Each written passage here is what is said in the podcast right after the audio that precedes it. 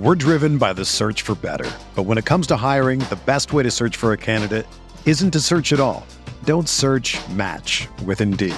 Indeed is your matching and hiring platform with over 350 million global monthly visitors, according to Indeed data, and a matching engine that helps you find quality candidates fast.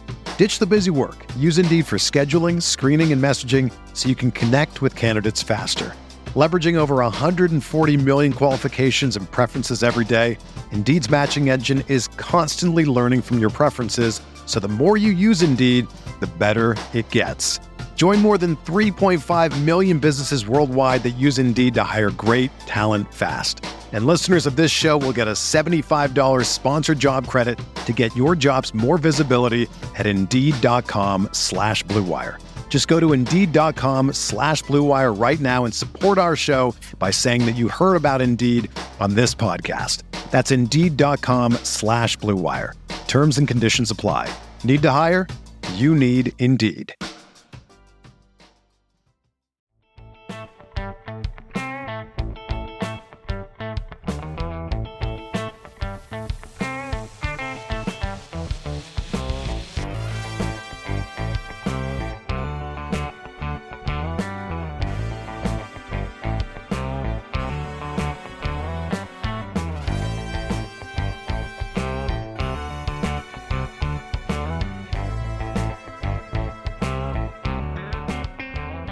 Welcome to another episode of Home Visit with Tyler Siskey and the Associates. Joined with me, as always, the man, the myth, the legend, DJ Elliott. DJ, how are we doing this wonderful Monday morning, brother?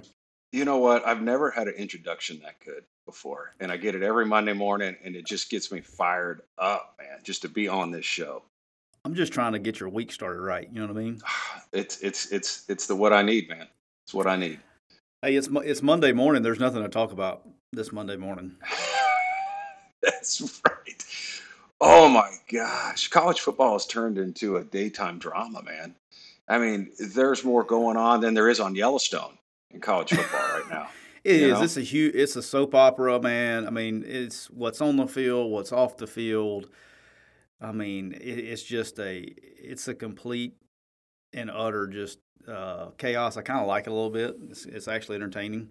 Um, it's not so entertaining for the guys that are actually working and doing it right now, but we'll talk yeah. about that later. But all right, so let's start off. Let's talk about the championship week. Um, so great games, and we'll start off talking about the uh, Oklahoma State and Baylor. I know you and I were watching that one pretty close. Um, I mean, just punt. There was too much defense. Yeah. Every I mean, I don't know if the I know at one time I quit counting, but I think at the end, I mean, the the cra- two crazy things were at at to the end, and maybe if there was something happened late, I don't remember. But at one point in time, like deep in the fourth quarter, only like seven points of the entire game came off somebody driving the field and scoring. I think Baylor did that one time, and the rest of them were off either turnovers and like we talked about, turnover on downs, which is a turnover, um, which is insane. Um, the the other and the other good fact was this blew my mind. Oklahoma State had 17 plays inside Baylor's 10 yard line and scored three points. Oh, it's crazy, man. That's crazy. I mean, I, I, I could talk all day about the dynamics of college football within that game, especially from a defensive standpoint.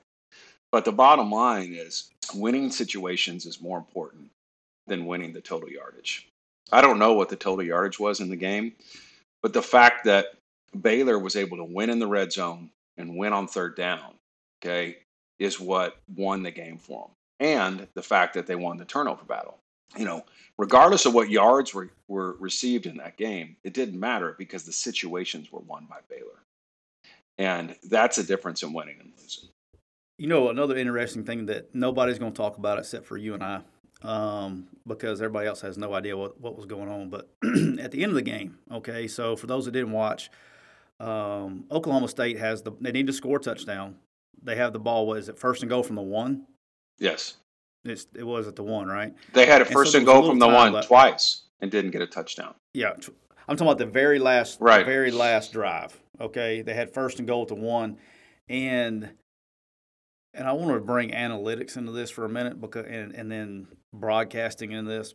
All right, so the first thing is this is there was a little time left on the clock. Okay, and so Oklahoma State got into a situation into a, into a predictable situation to where they were probably doing some things offensively that that wasn't their bread and butter knowing if they got stopped that the clock was going to continue to run and they were going to try to run that clock down as far as they could and not leave Baylor any time to score. Okay, and I get that. Okay, I do. I get that. But this is the Big 12 championship game, and you got one of the best defenses in the country on the other side.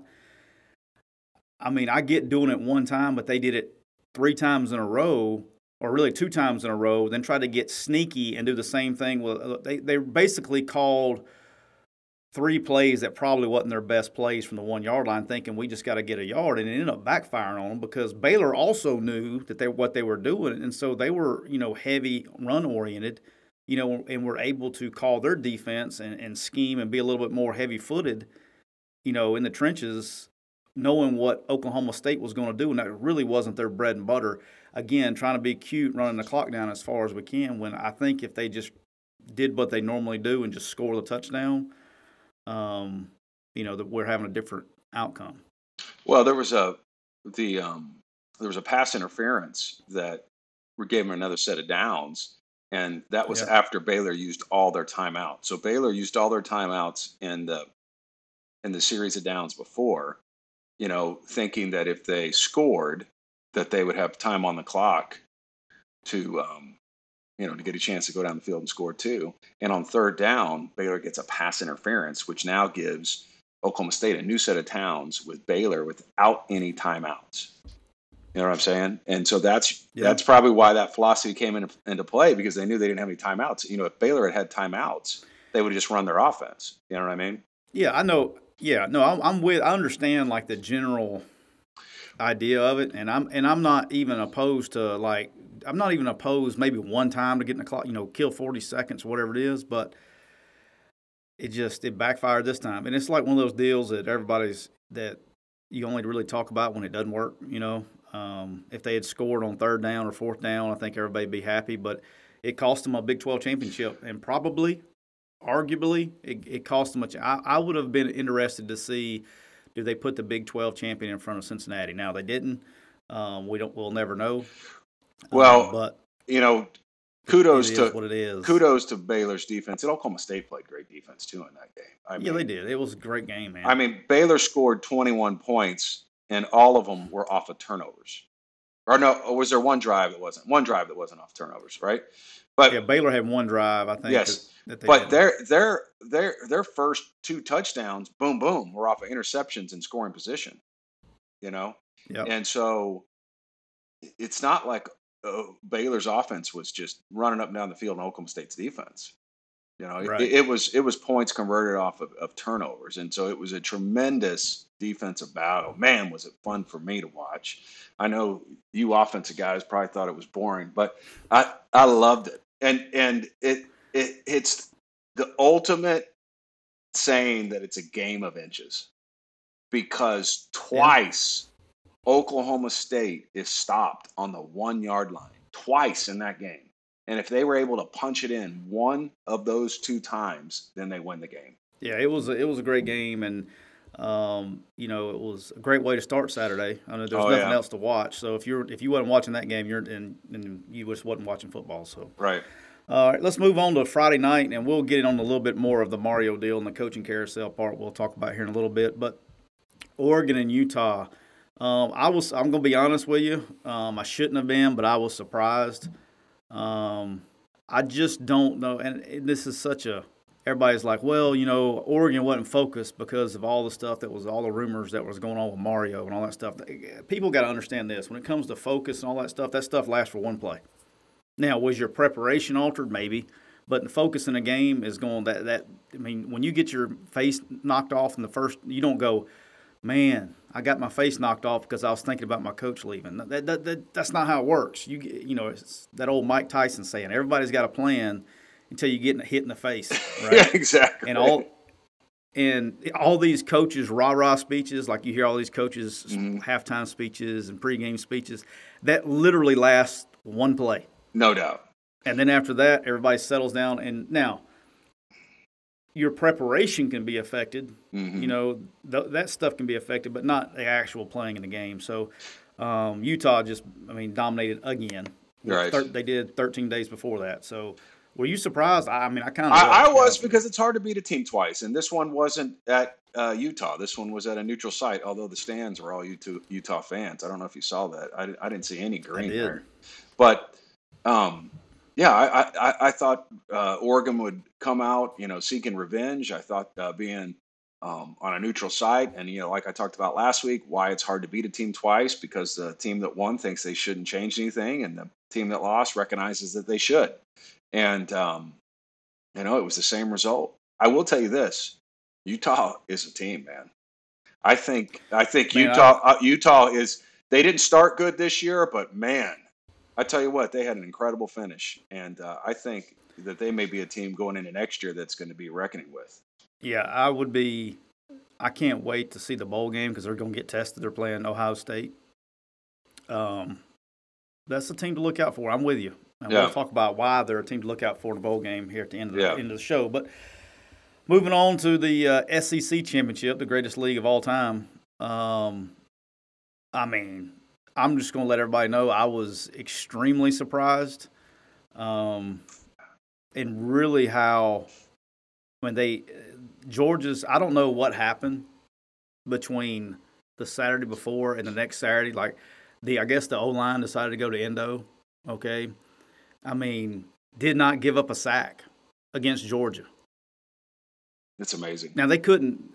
I mean, guy. I mean, he had all day to throw, all day. Bryce Young, and you give Bryce Young all day to throw. I mean, he's a he is phenomenal, and he was throwing dimes, man. And and I was just I was really, and I saw it early, man. I don't know if the fans noticed this or you noticed it watching, but Georgia's D line, like eight plays into the game, looked like they had played five games. They were just they no they were just no movement, no quick twitch. It was like lack of explosiveness.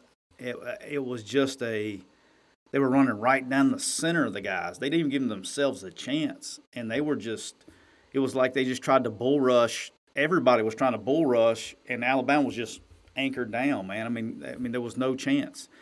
Um, from the offensive standpoint, I do want to say kudos to uh, Alabama's offensive staff. They they had a bunt. They changed protections up. They were chipping the hell out of the ends.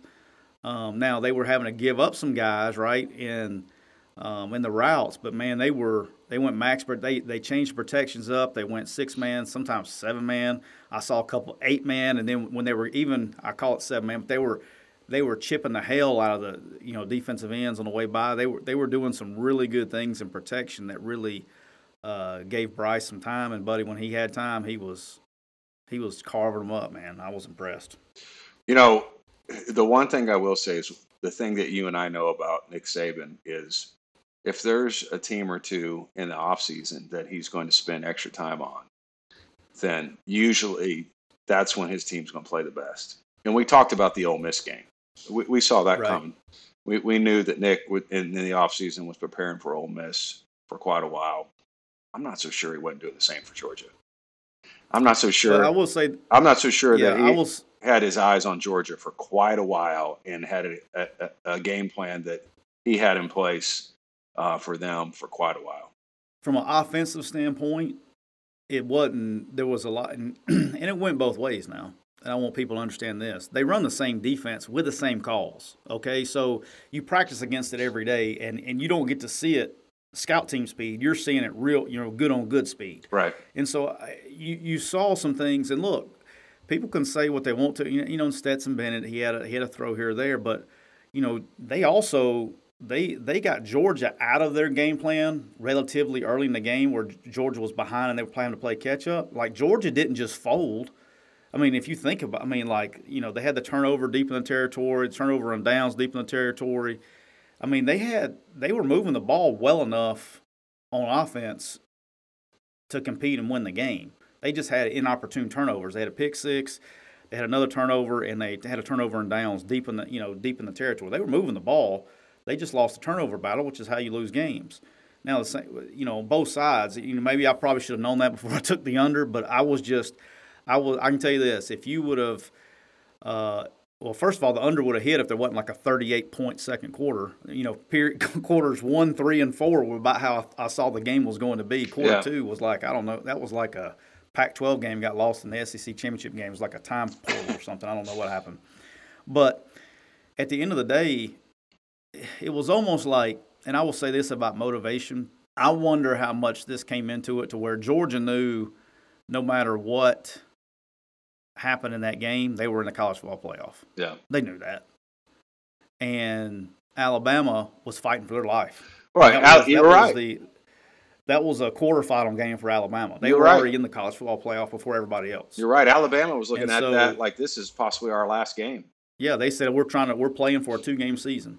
Yeah. You know, and uh, but it was it was uh, shocking. Just I mean, from that standpoint of, of how dominant Alabama looked, and because here's the thing: is like Coach Saban's thing that he's had forever is, you know, pride and performance and consistency. That's the whole. Everybody wants to. Everybody. I hear so many people talk about the process like they actually know what the the process is. They have no idea, but because they nobody ever describes it correctly. All right, but part of the process is one is pride and performance, but two, it's it's being being consistent. Okay, and you know Nick was talking about after the game about the he had the greatest quote of all time. He told the media that the rat poison was yummy this week. Yeah. But the reason the reason everybody was doubting them was because their teams have always been consistent. And to be honest, for about the last four or five weeks, they've been consistently struggling up front. That right. was their product, and then they just they've really played that well that they played the way that they played Saturday. They've only played twice, in my opinion, all year long. Ole Miss. They played it against again or three times. I'm sorry, correct. They played that way against Ole Miss. They played that way against Mississippi State following the loss to Texas A&M, yep. and they played that way Saturday. So for three times this season, they've played that way. Right.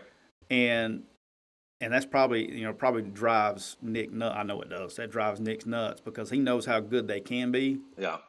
And they haven't, you know, what they've played twelve, what's that, thirteen games now. They've so ten games they haven't played like that way. And they've played good at times and right. spurts and good enough to win.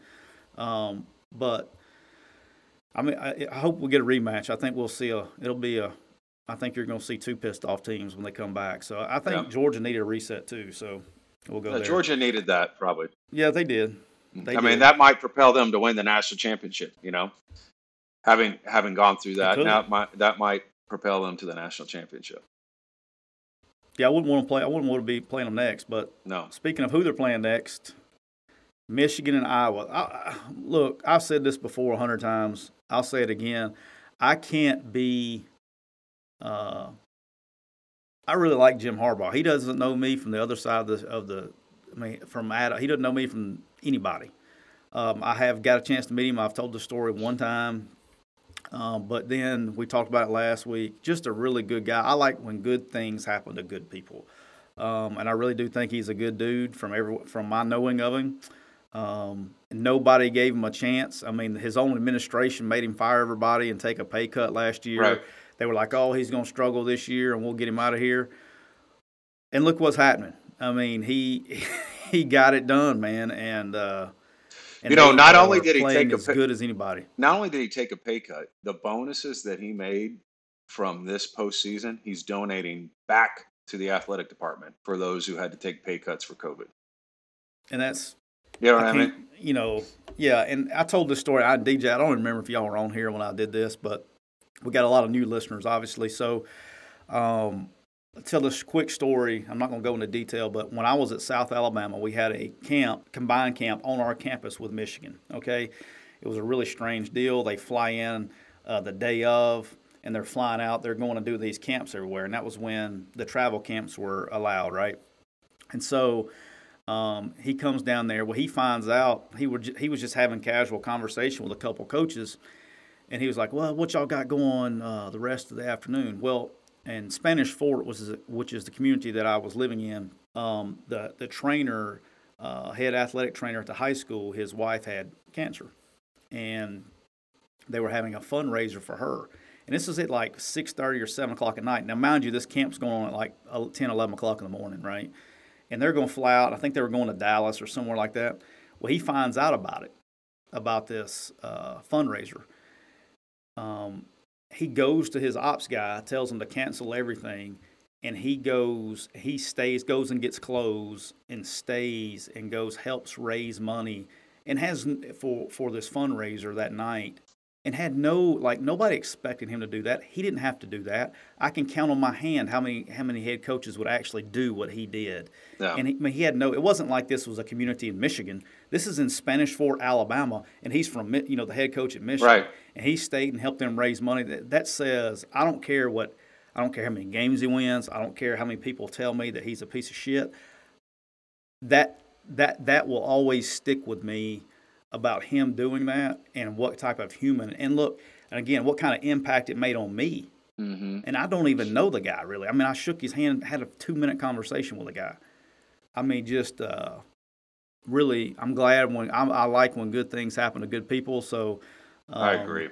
you know and he didn't get any I'm national for attention for that. You know he was no not, not one person not one article was written. Right. I, I and think, um, I think that's amazing. When you I truly think you can see the character of somebody about what they do for people that can do nothing for them. There was not one person there that could do anything for him. And, you know, he went out of his way to do that. that That's amazing. a lot to me. So That's incredible. Yeah, so but anyway, we'll move on. All right. I may get a little hot on this one, uh, DJ. The coaching carousel. Yep. All right. Um, I'm. I'll go ahead and start with this one. Let's start with. i am I'm gonna rip the band-aid off and go right into it. Uh, this Miami deal, okay, um, I really have the really mixed emotions with this deal, okay? Extremely mixed emotions, okay? One, and it's no secret if you've been listening to the show or you know anything about me, uh, Mario Cristobal is a good friend of mine, all right? I love him to death. One of the, he's a stud. He is a phenomenal recruiter. He's a phenomenal football coach, and he's a phenomenal human being. Love him to death. I wish nothing but success for him. Okay, but let's go to the other hand. I, I know Manny. Um, don't know Manny as well. Never worked with Manny. Just know Manny coaching against him and on recruiting trail, and just like we know a lot of coaches in the business um, from way back in the day, man, when he was at Middle Tennessee and we were at Arkansas State and we used to have battles, right? Um, but Manny's a good dude. Here's who I'm pissed at: is the administration at Miami. This is a freaking joke, man. This is a, and I, I'm pissed off about it. It's a joke. Okay, so you one there's no AD in place, so no, I haven't seen anything because I've looked on who's actually making these decisions.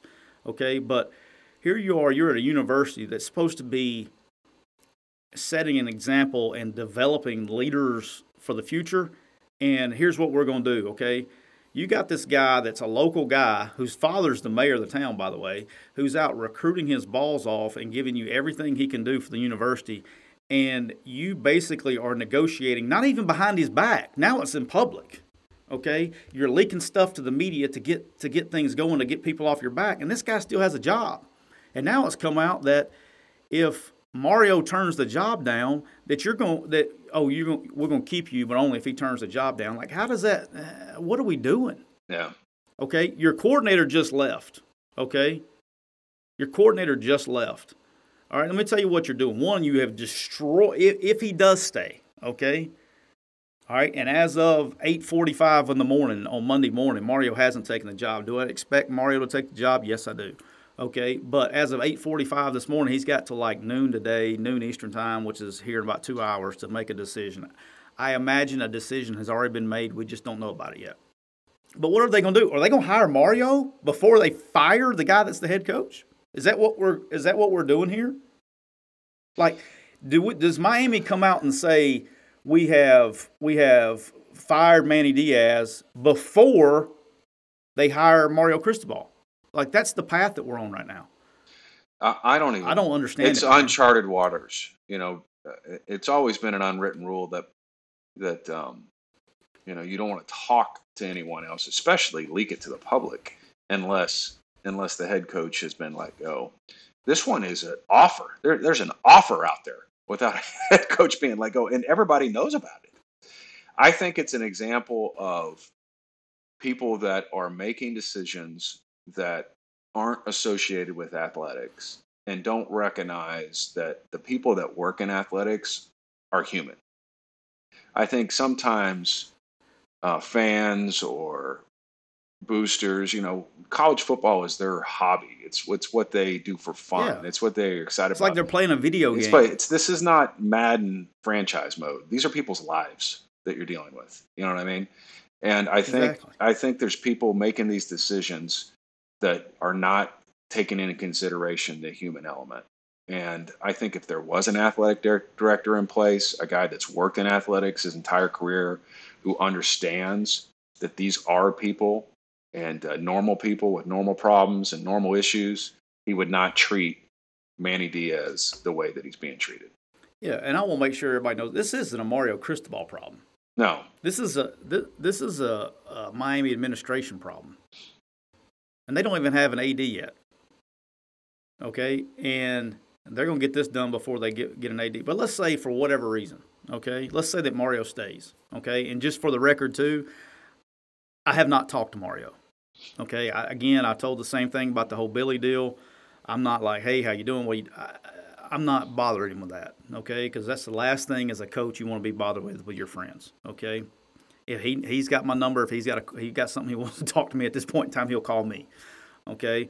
Um, same way I treated Sumrall the other day when he got the job. Everybody knows that. Same way I treated Rich Rod when he got the job at Jacksonville State. When they they'll call me when they're when they got something they want to talk to me about. Until then, and when they get the job, I'll call them after they got the job.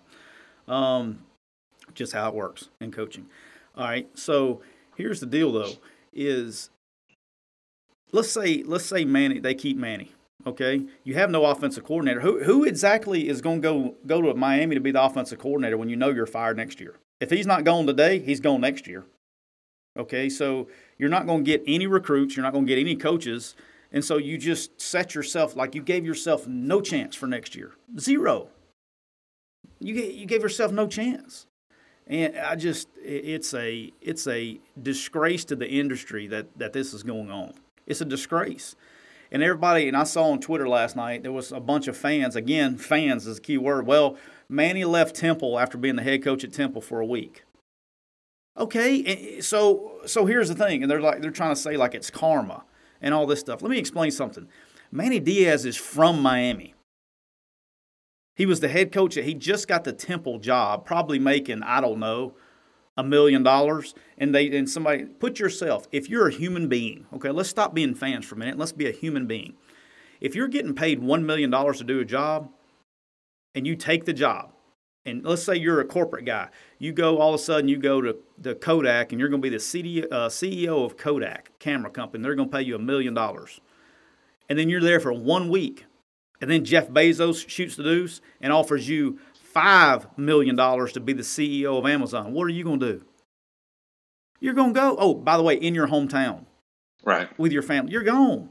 right, And, and let's just don't and let's don't get this clouded here. Mario wanted to go to, to Miami. That that's where I mean that's where he played. That's where he's from. His mom's Right. sick.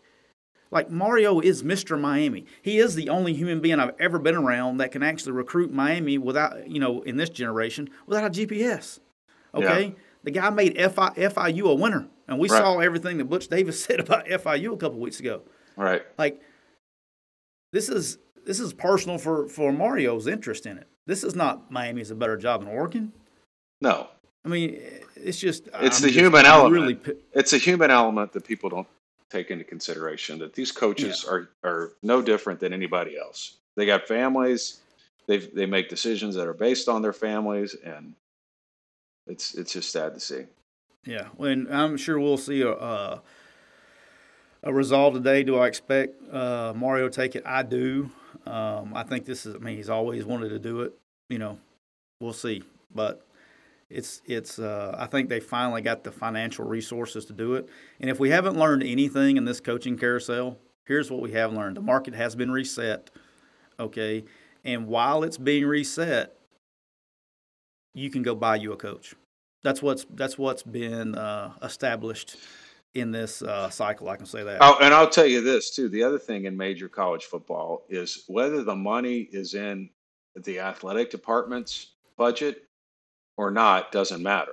The money is in some booster's bank account, right? So you may say That's we right. don't have the money, but you do have the money. It's just not in your bank account. And that Yeah, was my frustration. access to the money. Yes, that was my frustration with the coaches that were, you know, asked to take pay cuts because they don't have the money. You, yes, you do have the money. It's just not in your bank account. You have the money, and if you ask the right people, you're going to get it. You know, and um, and uh, and that's the same way it is in college athletics. You know, it- somebody said that uh, a few USC students were tweeting out that uh, Lincoln Riley's salary was taken away from was taken from their tuition. But believe me, none of that money was taken from your tuition. okay, No, you're, you're safe. okay, that money Yeah, you're safe. that money was from some alumni's bank account out in LA who said, "All right, yeah, Yeah, yeah, I'll give you 12 million if you get Lincoln Riley." You know what I mean? You get that's Lincoln Riley. exactly what happens. Yeah, I'll give you 12 million. You don't get Lincoln Riley, I won't give you 12 million. You know what I mean? It's it's really it's really Yeah. simple. Yes. It's, it you know, yeah, but yeah, no, that didn't come out of your tuition. I think you're safe. All right, let's move on to uh, Oklahoma, which uh, got filled, I guess, last night. Uh, probably the worst kept secret. I, I, I've uh, about 13 seconds after uh, Lincoln took the job to go to. I think I told you off the air. The very first call I got when Lincoln took the Oklahoma job was Brent Venables is getting the job here, um, and Jeff Lebby is going to be his offensive coordinator. I'm talking about. I got that within 30 minutes of him taking the USC job. I told. I think I told you that off the air, but um, so Venables is there. Uh, I guess Lebby is not there officially. I would be um, shocked by the time that I really would. I'd be shocked. The best, probably the word. By the time that you're listening to this, fans, you're listening to this on Wednesday at the earliest, that Jeff Lebby is not the offensive coordinator at Oklahoma. As of right now, he officially is not. I would be shocked. Um, but look, Lebby was going to go one way or the other. Uh, he was getting, I know, I really know he was getting courted uh, by um, lots of places for crazy amounts of money. Um, I think he could have even got in on some head jobs at Group of Five, uh, some Group of Five jobs. Uh, but I mean, he'd have to take a pay cut. right. I mean, this guy's supposed to get paid, you know, two and a half to three million dollars to be an offensive coordinator without having to do. I mean, Right. it's a pretty good gig, man. Um, but look, Oklahoma's home for him, and uh, I got to work with Lebby just for about a month here. What a great dude, by the way. I like Lebby a lot. Yeah, he's an OU. he's a good gra- he's an. OU Uh, grad. You know, he. I mean, like you said, there's there's so many things that go into consideration when you take a job, and and family's a big part of them. And I think that uh, I think that's int- intimate too. I don't know if that's the right word. I just Raquel help me with my grammar there, but uh, I I think that that is going to happen, and um, and uh, Raquel's probably over there just shaking her head. and she's like, "You guys, help me with your grammar, man. Where do I start? You know what I mean? You guys have been messing up Yeah. all year." But, uh, but um, I, yeah, that's going to happen. I, I- he's going to go there. Um, he's going to do a great job. And let me just tell you this too: Brent Venables. You talk about good guys, and you were talking about Jim Harbaugh. Brent Venables is one of the best guys in the profession. I mean, profession. I have never, I have never met him. Brent Venables is one of the most positive, upbeat, caring coaches that I have ever met in this entire profession. He takes jobs that he thinks are right for him and his family, but he also is tremendously loyal. I don't know if you remember when when he took the Clemson DC job, he backed out of it. He backed out of it initially okay, and was going to stay at Oklahoma, and then he went back, and that's written. It's nothing that's a secret. They they have articles about that and exactly how that happened. And the reason was because of the loyalty he felt to Bob Stoops. It was bothering him so bad because Bob Stoops was the one that hired him at Kansas State. Bob Stoops was the one that coached him at Kansas State. Bob Stoops was the one that hired him in Oklahoma. Bob Stoops was the one that promoted him to defensive coordinator at Oklahoma. And even though Clemson at that time he thought was the right move. It was eating him up inside about his loyalty to Bob Stoops uh, at that time, and that shows you what type of person he is. That that he, is he that cares. Clemson? Is that Clemson? Is that Clemson texting you want you to be the defense coordinator? Uh, yeah. Um, Sorry, I snuck that one. Oh, yes. I, hey, you have noticed this is the only episode I got my phone on. But anyway. Um, yeah, I, I was. I've heard a lot of dings going over there. Yeah. What, what do we got going? Yeah. We're gonna be. Can we break some news on home visit? No, today? no.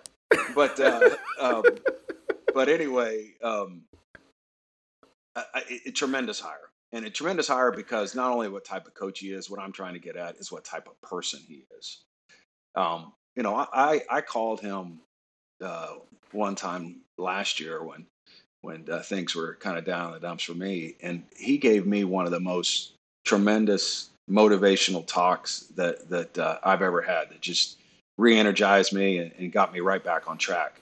And he's like that for everybody. I mean, if you if you are ever in a bad mood, go hang around Brent Venables for a day because that guy is the most upbeat, positive guy in America. That's awesome. I'm glad. I'm glad. Uh, again, I like good things happen to good people. So Right. And speaking of the last one, we'll cover because there's been too much. I don't even feel like getting in all of it this week. But the last one I'm going to talk about this week is uh, my good friend and home visit. Like we're setting a precedent here.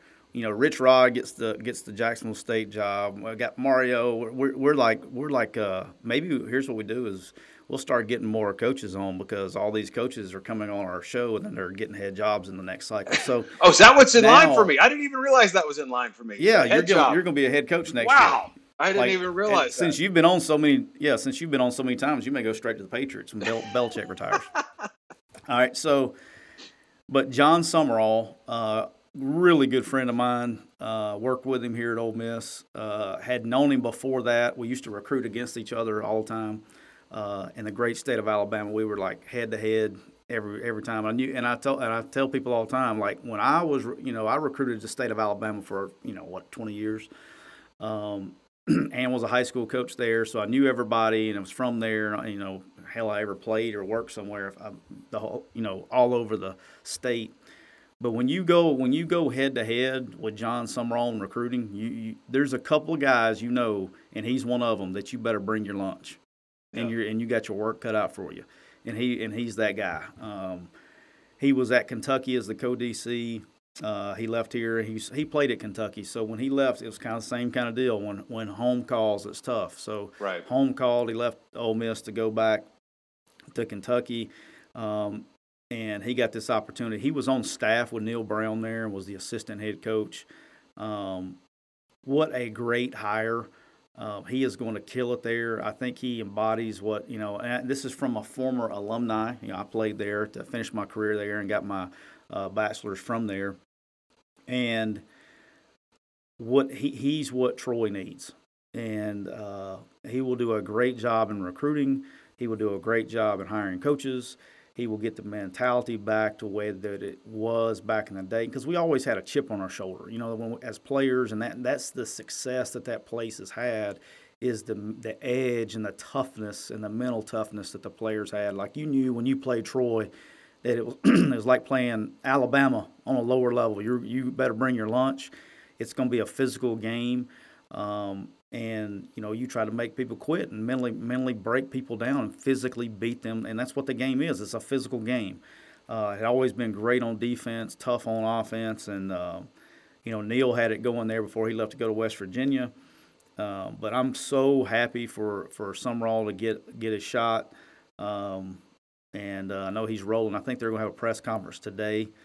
Um, I've talked to him several times over the last couple days, and a week leading up to it. But I'm so I'm so happy um, for Troy to, to get Sumrall, and I'm happy for Sumrall. So I'm gonna have a I'm gonna have a, I'm gonna have a tough time uh, this next fall. I got Rich Rods at uh, Rich Rod obviously is good friends at Jacksonville State. I got Sumrall's a good friend at Troy, and then Kane Wommack's a good, good friend of mine at South. I'm gonna be I'm gonna have to I'm gonna have to be equal uh, going to games and supporting. It's gonna be You better be difficult. wearing white. You better be wearing white to all those games. Yeah, I'm going to. Yeah. I got to come to some neutral color. I may just wear pink every week or something. I don't know what I'm going to do, but uh, but happy for those guys and and uh, uh, just can't say enough about them. So all right, moving on.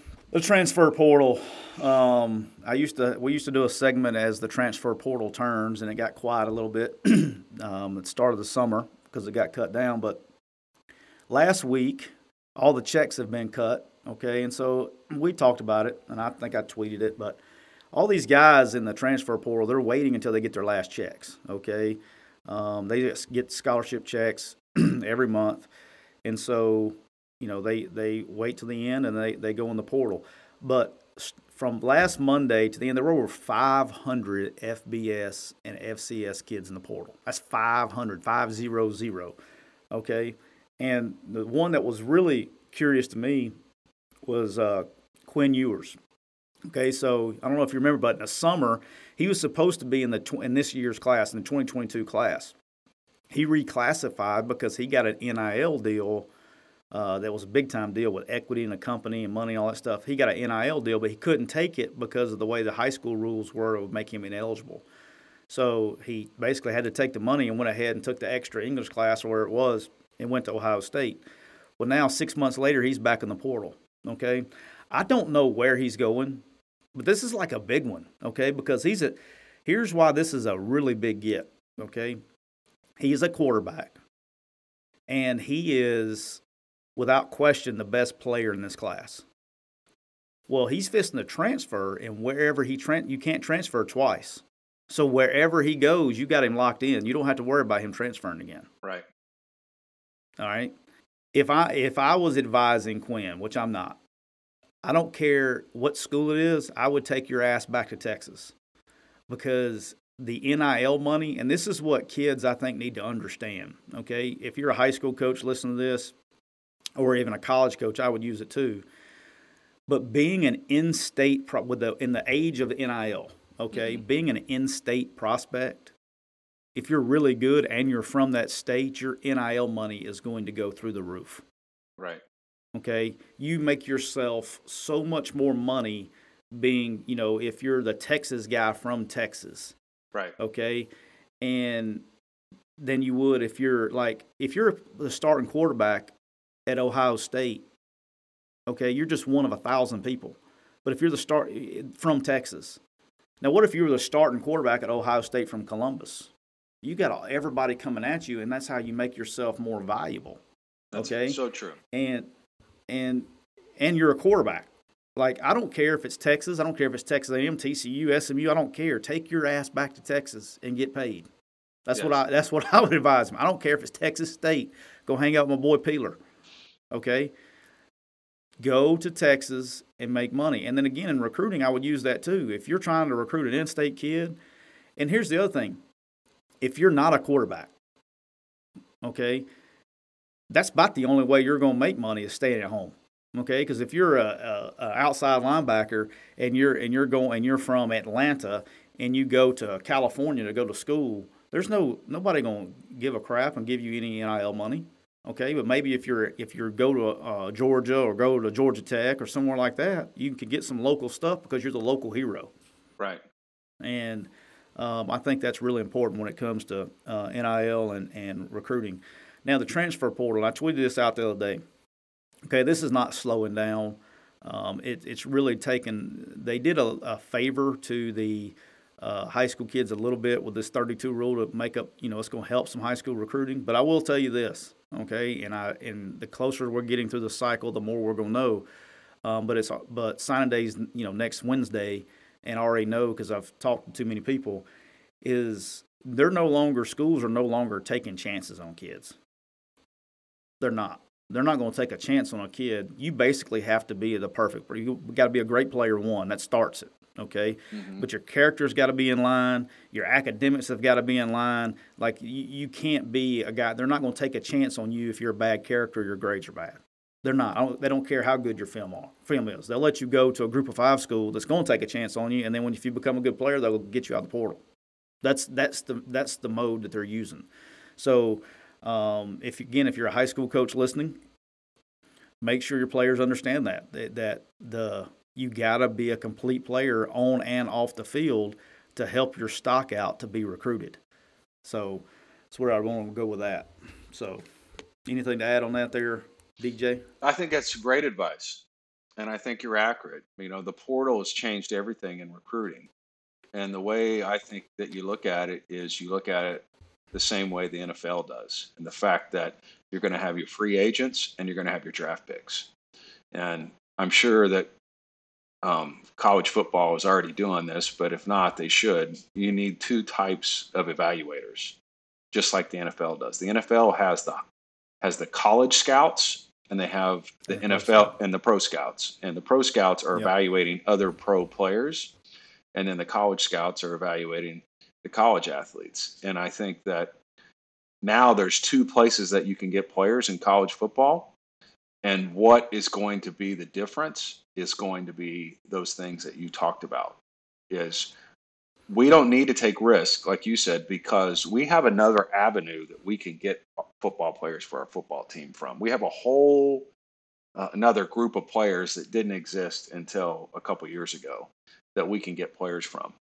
And there's going to be people that are evaluating college football players at college football programs and people that are evaluating high school football players and they're going to be competing against each other on which one gets the scholarship the high school or the college football player and it's it's it's really changed things yeah all right yesterday the college football playoff i'm glad we don't have to do a poll today Okay, the college football playoff has announced their top four. It is Alabama one, Michigan two, Georgia three, and Cincinnati four. So let's talk about the matchups here, DJ.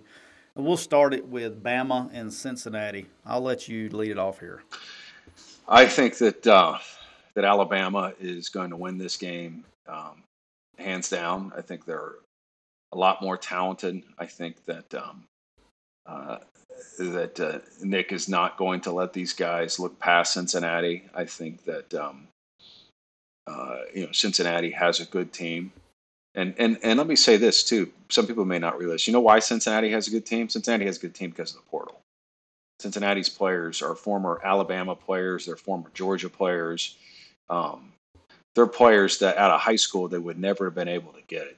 Okay, so their talent is better than a, a, a, a usual Cincinnati team because of the portal.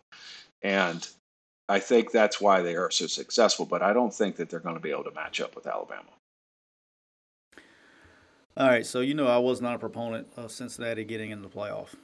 Okay. And everybody wants to and here's and I'm glad that they got in though. I'm glad. Okay, because they, they want to earn respect. Okay, here's your shot. Okay, right. you want it in, here's your shot. Because we're not going and playing some team that snuck in. You're going to play Alabama, okay? And everybody wants to talk. Well, last year, you know, I'm so. By the way, I am over on announcers, man. These these guys, these commentary guys, like stop telling me. Like I had, there was a guy yesterday on ESPN. It's like they they they feel like somebody's like putting a gun to their head. They have to defend these guys, and they got to say the positive. You know, they got to say what's right and what's wrong. Right. And stuff. All right. I'm tired of hearing about last year when they played Georgia. It was a four point game. Da, da, da, da. Georgia had 47 guys opt out and didn't want to be there. Okay. Well, guess how many guys are going to opt out in this game? Zero. Okay. So you're fixing to go play Alabama, and they're going to want to beat your ass. Okay. So if you wanted your shot, here you go. Okay, and then the same guy yesterday on ESPN blew my mind. I want I start want to start throwing stuff at the TV. He was like, "Well, it's really not fair that Cincinnati got to be number four and they got to go play Alabama first round. Like what? Like you want it in? You're right. in. Right. You're, if you're going to be, I mean, what is this? A, we is this participation trophy time? Right. You wanted your shot. Here you go. Okay. You want to be with the big boys. Here you go. And this is going to be look. And I'll be the first one. I will shut up and I'll come right on here and tell you that I was completely wrong okay? But you wanted your shot. You're going to get an Alabama team that's ready to go, okay? That has they're going to be healthy. They're going to have time to get healthy, and you're going to be ready to go, and they're going to be ready to go. And this is not going to be 47 opt-outs, okay? I don't care if Metchie got hurt Saturday or not, okay? It's Alabama, okay? And you're you're getting the good Alabama, okay? So, and Alabama would be motivated. They will be ready to go, and we're going to see how this all shakes out. You want to be the guy? Here's your shot. But the but these the, this is this is fisting the. Uh, I'm I'm interested to see what happens. Okay, but this is not going to be one of these. And they kept talking about Boise when they beat Oklahoma. Again, the guy didn't want to be there. Right. It's totally different. Like, I, and I've said this a thousand times in the show. I'm not going back. But all right, big boys, it's time to step up to the plate. Here's your shot. Okay, here's your shot. All right, I'm not. I'm just going to end it there. We'll we'll talk about the spreads and all that stuff in a later episode because we got plenty of time. all right, Georgia, Michigan. All right, Georgia, Michigan. Well, uh, yeah, I, am taking Georgia in this game, but I will tell you that um, Michigan has really earned my respect. I mean, not only did they beat Ohio State, they drummed Iowa. I mean, drummed them. You know what I mean? Yeah, dude. And I, I think they're playing. They're playing at a high level right now. High, high, high level right now. Um, I think the best thing that could have ever happened to Georgia was losing to Alabama. You know, if Georgia had beaten Alabama and had Michigan in this first round, you know, I may side more with Michigan. But I think the best thing that could have happened to Georgia was the fact that they lost to Alabama and that now they realize, hey, man, if we don't bring it every week, we could lose. And, uh, you know, Kirby's going to have them fired up and ready, and, and uh, they're going to come to play. And, um, you know, it's kind of like Nick says, you know, where's the rat poison? And I think the rat poison is in Georgia's favor because Michigan drilled Iowa and Georgia just got beat by Alabama. And so um, I think Georgia's going to win this game, but it's it's not going to be a blowout. Yeah, be you know the style differences are you know that's that's the thing is I, I think you got to I mean Alabama gave you the gave you the you know blueprint on how to beat Georgia, but can Michigan do that? And that's right. protecting the quarterback, and that's having a good quarterback and getting open. Uh, Michigan's got a, a, few good dudes, um, but um, it'll be interesting, you know. And got us the OC at the OC at yeah, he used to be at Alabama. Alabama. Yeah. So he understands, and he's going to see and understand, you know, what what he's going against every day. Um, I think this is going to be a good game. I'm, I'm kind of I'm excited to watch this one. I think Georgia's favored the first ones that came out was like seven and a half, maybe. I will we'll talk about spreads later, but um, I don't see this being a two score game. I don't. I think because uh, Michigan's good on defense too, and I think you know uh, it's going to be. I, am excited to watch this game. I think it's going to be probably the best game uh, of the playoff. Uh, Ole Miss gets in the Sugar Bowl against Baylor. I'm excited to see this one. Oh yeah, two good uh, teams, two really two good, good, teams, really good teams. And you got the good defense going against the good offense. You know what's and, crazy to uh, think? You know what's crazy to think about Baylor is you know they lost to TCU. Baylor, yeah. if they hadn't lost to TCU, they may be in the playoffs. Yeah. Because they would have been, been. You yeah. would have had two one-loss teams going at each other. Um, and then they would have beat get in, and they just beat Oklahoma, and then they would have beat Oklahoma State. You know, if Baylor, it'd been hard. To, it'd been hard to keep them out over Cincinnati. Yeah, they lost thirty to twenty-eight to TCU the week after Gary Patterson got fired. That was the first game they played without Gary Patterson. And, I know that really. And uh, if they had won that game, they may be sitting in the playoffs right now. Yeah, excited to yeah, see the game. They played them the week think, that Gary Patterson got fired. Yeah, and then uh, we're not going to talk about the game. Oklahoma State's playing Notre Dame. We got Utah, Ohio State, and we'll talk about this. Now, I was going to say this part. This is why I bring it up. Okay, let's take the Alabama and Cincinnati. Let's take the the semifinals out. Okay, so if you're playing for something, go ahead. If you want to go ahead and bet, go ahead and bet. All right. Any other bowl games? Okay. I'll make sure everybody hears this from a wagering standpoint. Any other bowl games, wait. Okay. Wait until like the day of or the day before because the amount of people that are going to be opting out and and not playing, especially like, and again, I'm sure he's going to play, but you know, if all of a sudden you get a week before an agent like Matt Corral doesn't play in the bowl game, okay, like that changes the way you're going to wager, okay? Or you know, you go go in and uh, and you know, like Ohio State, I can see it happen at Ohio State. Ohio State's playing Utah in a Rose Bowl. I mean, all three of those receivers may say, "I'm good, guys. It's been real. Okay, I'm not I'm not playing in the bowl game," and it changes the entire complexion of the game. So. I'm not, and I'm not saying, by the way, I'll make sure all the Ole Miss fans. I have no information. I fully expect Matt Corral to play. I'm just using him as an example. Okay, but you know, if if you know if a big time quarterback or somebody opts out and doesn't play, like the kid at Pitt, if the kid at Pitt, you know, they win the ACC, if he doesn't play in the bowl game, I mean that changes because he's going pro. That changes the whole complexion. So don't go jumping on these spreads until you know exactly who who is in and who is out, because that's going to affect the outcomes of the games. Okay, so make sure y'all know that. All right, DJ, I want to finish up on this. Okay. Um, I'm going to make a home visit uh, recommendation that only people that are going to listen to it are going to be me and you. Okay. So last week they had the meeting on the on the uh, college football playoff and still have not decided to expand it. There's a lot of they got a long way to go. I think um, it goes back to the bowl games. But here's been this. I don't know who came up with a number. I don't know how 12 became the number. Okay, that was always an odd number to me. So in a 12 uh, team format, okay, the top four seeds get buys, okay, and then you have the bottom uh, eight play, and I guess in you know the first round or whatever, and then they were like, well, it's on campus and all that, okay. So here's my my proposal, okay, and I've been thinking about this for a while, and I went ahead and did yesterday. Did a mock up because I think this is better for, and just hear me out, okay, and you can argue with me because I know you will. All right. I propose a 16 team playoff, okay, because this is going to be for the betterment of college football. All right, and this is what I'm talking about with a 16 team playoff. Okay, 100 years ago, when I when I was in the FCS and we'd call it 1AA back in those days, there was 16 teams in the playoff. Okay, and this is what a 16 team playoff would look like. Every single conference, whether it's Power Five or Group of Five, the winners get automatic bursts into the tournament. Okay? So that puts 10 teams with automatic bursts, okay? And that's everything from Mountain West to the SEC, okay, to the Sun Belt champs. Okay? 10 teams get automatic bursts. Okay? And then you have a, a uh, the committee stays the committee. And now you have six at large teams, okay, based on your rankings. Okay, you get six at large teams in. Now, why is this for the betterment of college football?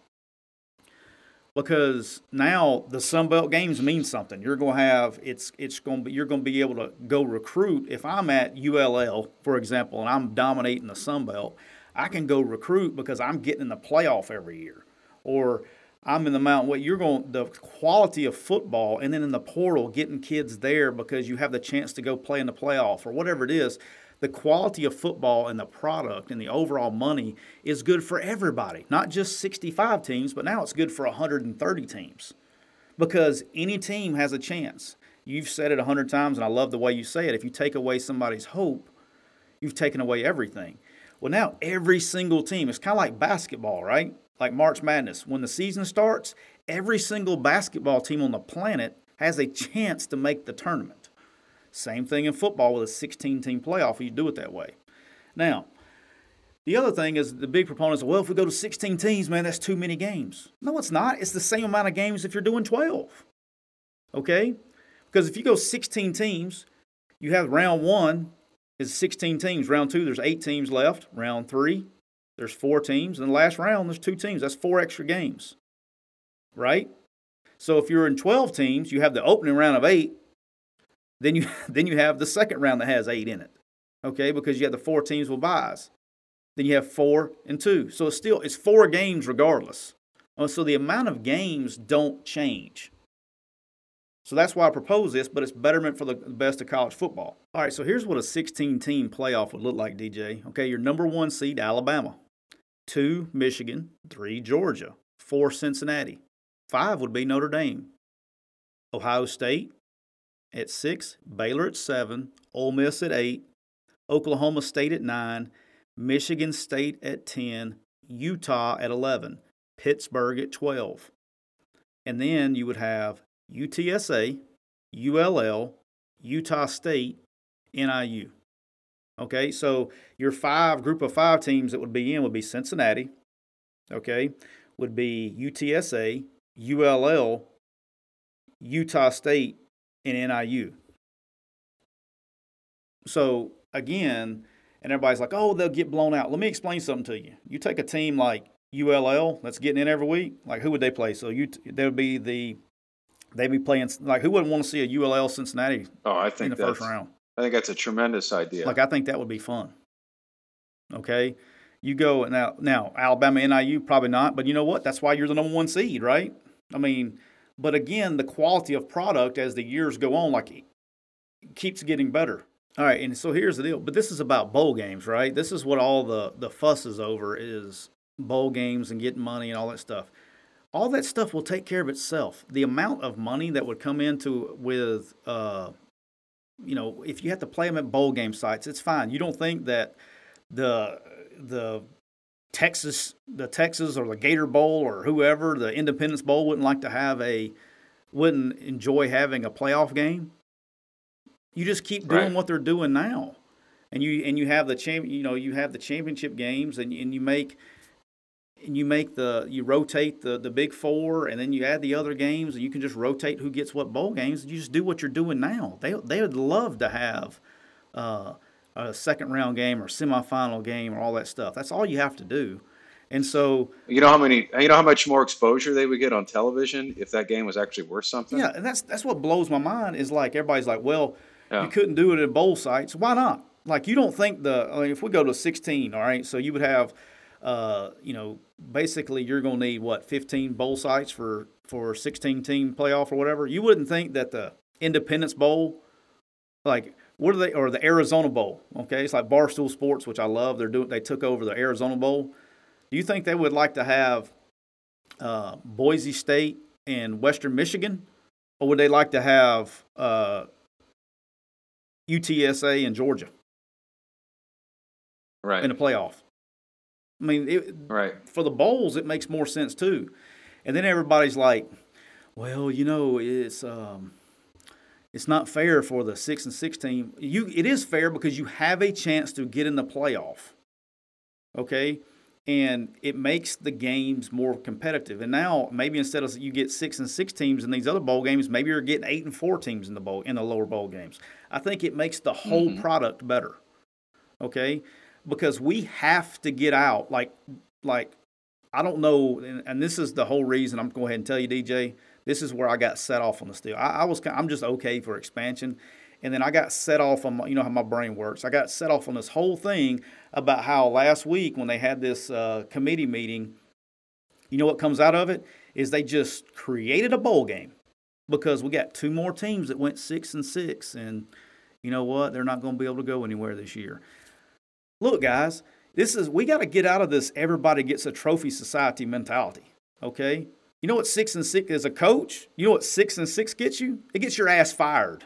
Okay, six and six some years are the greatest thing ever. Like when we came to Ole Miss the first time and they hadn't won a game in three years on SEC game or whatever it was, going six and six, they should have built a statue of Hugh Freeze out here. Okay, but when you're at Auburn and you're going six and six and going to the Birmingham Bowl, that's not that's not good. Okay, so we got to get out of this mentality of everybody gets a trophy society, and just because you win six games, you get to go to a bowl game. Because let me tell you who gets screwed in that deal. Okay, it's like when we were at Arkansas State. Okay, and we hadn't been to like one bowl game in school history. We go six and six, and we had just beaten F, uh, FAU. We had just beaten them like thirty-five to nothing okay, and to make us six and six, and they were six and five going to bowl games. So we had two six and six teams. We had just beaten them the last game of the season, like thirty-five to nothing. And then on Sunday, bowl selection stuff comes out, and guess what? They get a bowl game and we don't. That's when you get screwed. Okay, but when you're Auburn or, or Michigan State or whoever, and you go six and six, that's not good because you're playing four games a year. You should win. That means you only got to win two conference games to get in the bowl game. But anyway, I'm going to get off the soapbox, DJ. But six and six, I mean, we got to get out of this mode, man, of just because you go six and six, you get some kind of reward at the end of the season. We do it this way: you get 16 teams in. All right, the lower bowls get better teams in. It's betterment for the sport. Okay, and if that's what we're trying to do, and everybody gets, I mean, everybody's going to get paid. Okay, and I'm talking about the schools are getting paid, the money in the playoffs, all that stuff. I just think that's the uh, that's the right mode. Will it will it go through? Well, me and you can put it through, but that'll be when you get your big time job as commissioner of the NCAA. So, I think it's perfect, Tyler, man. We, we need to get you in that committee there so this can get done.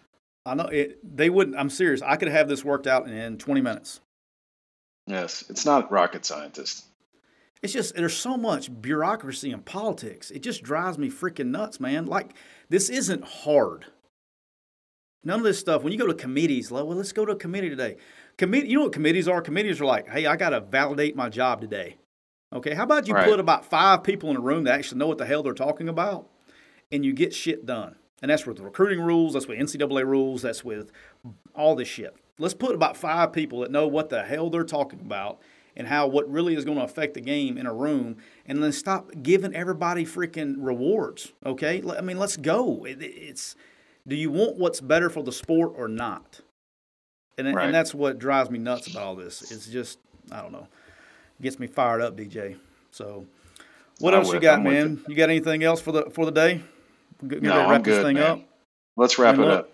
Let's wrap it up. Well, look, I want to thank everybody for listening. Make sure you subscribe uh, to us on uh, anywhere you can find us. We're on MPW Digital. We're on uh, Apple, Spotify, all that stuff with Home Visit. We're on YouTube. Uh, make sure you subscribe. Leave us your three star review because you know we love it so much. And until next time, DJ, take care. We'll see you, man.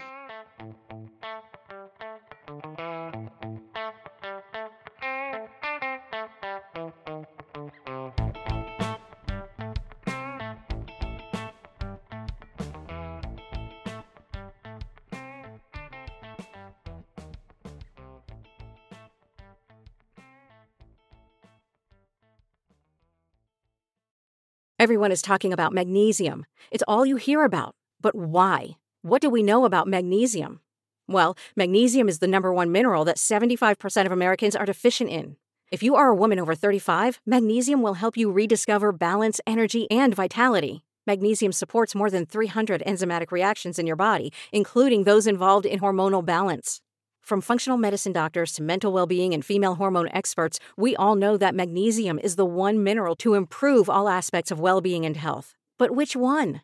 Magnesium Breakthrough from Bioptimizers, the trusted choice recommended by leading experts with seven best absorbed forms of magnesium to ensure your body receives the support it needs for overall well being. Go to bioptimizers.com slash balance today and use code BALANCE10 for 10% off. Support your journey to wellness at B-I-O-P-T-I-M-I-Z-E-R-S dot com forward slash balance. Magnesium Breakthrough from Bioptimizers, your foundation to optimal health and vitality.